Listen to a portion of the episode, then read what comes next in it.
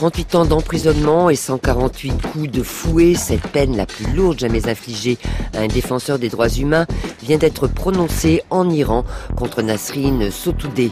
Éminente avocate qui se bat contre le bafouement des droits des femmes dans son pays, Nasrin Sotoudeh attend maintenant dans sa cellule l'exécution de cette sentence décidée à l'issue d'un procès peu équitable. Au Honduras, l'avortement est interdit en toutes circonstances. L'IVG est illégal même en cas de viol et d'inceste et même quand la vie de la mère et du fœtus sont en danger. Pourtant, selon un sondage, près d'une femme sur quatre au Honduras a été physiquement ou sexuellement abusée. Une autre enquête révèle qu'entre 50 et 80 000 avortements clandestins ont lieu chaque année avec son lot de complications médicales, de décès et de risques pour ces femmes d'être condamnées à 6 ans de prison. En Argentine aussi, les femmes se battent pour avoir le droit d'avorter. Des manifestations ont eu lieu cette semaine à l'appel du mouvement Ni Una Menos. Le reportage de Caroline Vic. Descendre dans la rue en Argentine, ce n'est pas nouveau. Que des femmes luttent et protestent, rien d'inédit non plus. Les maires de la place de mai en pleine dictature faisaient déjà entendre leur voix. Non, ce qui a changé, c'est la prise de conscience d'un mal devenu invisible et banalisé qu'est la violence machiste. Ce jour-là, dans une marche pour les droits des femmes, se trouve Karina, 46 ans, membre du syndicat des travailleurs du métro de Buenos Aires. La campagne pour l'IVG légal existe depuis longtemps. La rencontre annuelle des femmes depuis 1986. Le mouvement existait, mais pour les militants. Menos l'a rendu massif et visible dans la rue à partir des féminicides. Et ensuite, ça s'est étendu à d'autres aspects de la vie, de la précarisation du travail des femmes au quotidien. Cette irruption a touché en plein cœur la jeunesse. Paloma a 31 ans et professeure dans un collège public. Pour elle, le changement des mentalités ces cinq dernières années a été radical. On voit bien que les filles ont mis une limite. Elles se sont appropriées ce combat. Et aujourd'hui, le foulard vert symbolise l'avortement, mais plus seulement. Ça représente beaucoup d'autres droits. Et faire la conquête de l'avortement, c'est une manière de mener une bataille et de la gagner. Donc ce foulard vert et le droit à l'avortement est devenu un signe de liberté. Plus qu'une marche ou qu'une revendication, il s'agit d'une véritable bataille, d'un combat, d'une insoumission collective, comme elles disent.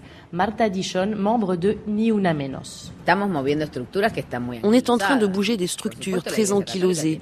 L'Église catholique, par exemple, a un énorme poids dans ce pays. Donc on ne va pas changer du jour au lendemain. Mais on constate que les choses se sont accélérées, que les femmes analysent leur passé, qu'elles voient comment elles ont été et quelle éducation reçoivent leurs enfants à l'école. Tout ça est en train de se passer et pour nous, c'est révolutionnaire. Et malgré l'opposition de secteurs de la société plus conservateurs, petit à petit, la sensibilisation augmente, l'information se multiplie et surtout le débat est installé dans la société argentine et dépasse les frontières. On en parle, on y réfléchit et c'est bien là que réside cette nouvelle révolution latino-américaine. Caroline Vic à Buenos Aires. Manifestation sans précédent depuis la révolution de velours en 1989 à Prague. Des dizaines de milliers de Tchèques sont descendus dans les rues de la capitale pour réclamer la démission du Premier ministre. Andrei Babiš, à la tête du gouvernement depuis 2017, est soupçonné de conflit d'intérêts. Éric Bégala. La manifestation de mardi à Prague est la plus importante et la dernière en date contre le Premier ministre Andrei Babiš, mais ce n'est certainement pas la dernière.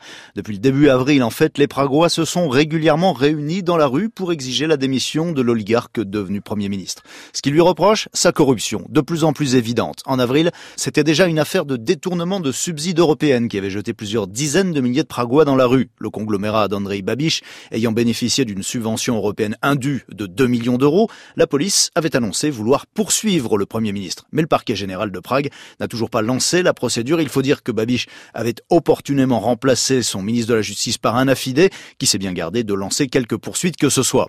La semaine dernière, c'est un audit préparé par la Commission européenne et qui a fuité dans la presse, qui a jeté cette fois plus de 100 000 personnes dans la rue. Bruxelles considérait dans cet audit que le groupe d'Andrei Babiš a perçu 17 millions d'euros de subventions indues depuis 2015 et en demanderait la restitution. En réponse, Andrei Babiš a tonné que, je le cite, jamais la République tchèque ne rembourserait l'Union et, cela va sans dire, Andrei Babiš, personne privée, n'a pas envisagé une seule minute de restituer les 17 millions à l'État tchèque qui, opportunément gouverné par Andrei Babiš, Premier ministre, ne risque pas de lui demander quoi que ce soit. D'après le magazine Forbes, Andrei Babiš est à la tête de la deuxième fortune du pays avec 3,7 milliards de dollars d'actifs. Merci de nous suivre. Bonne journée.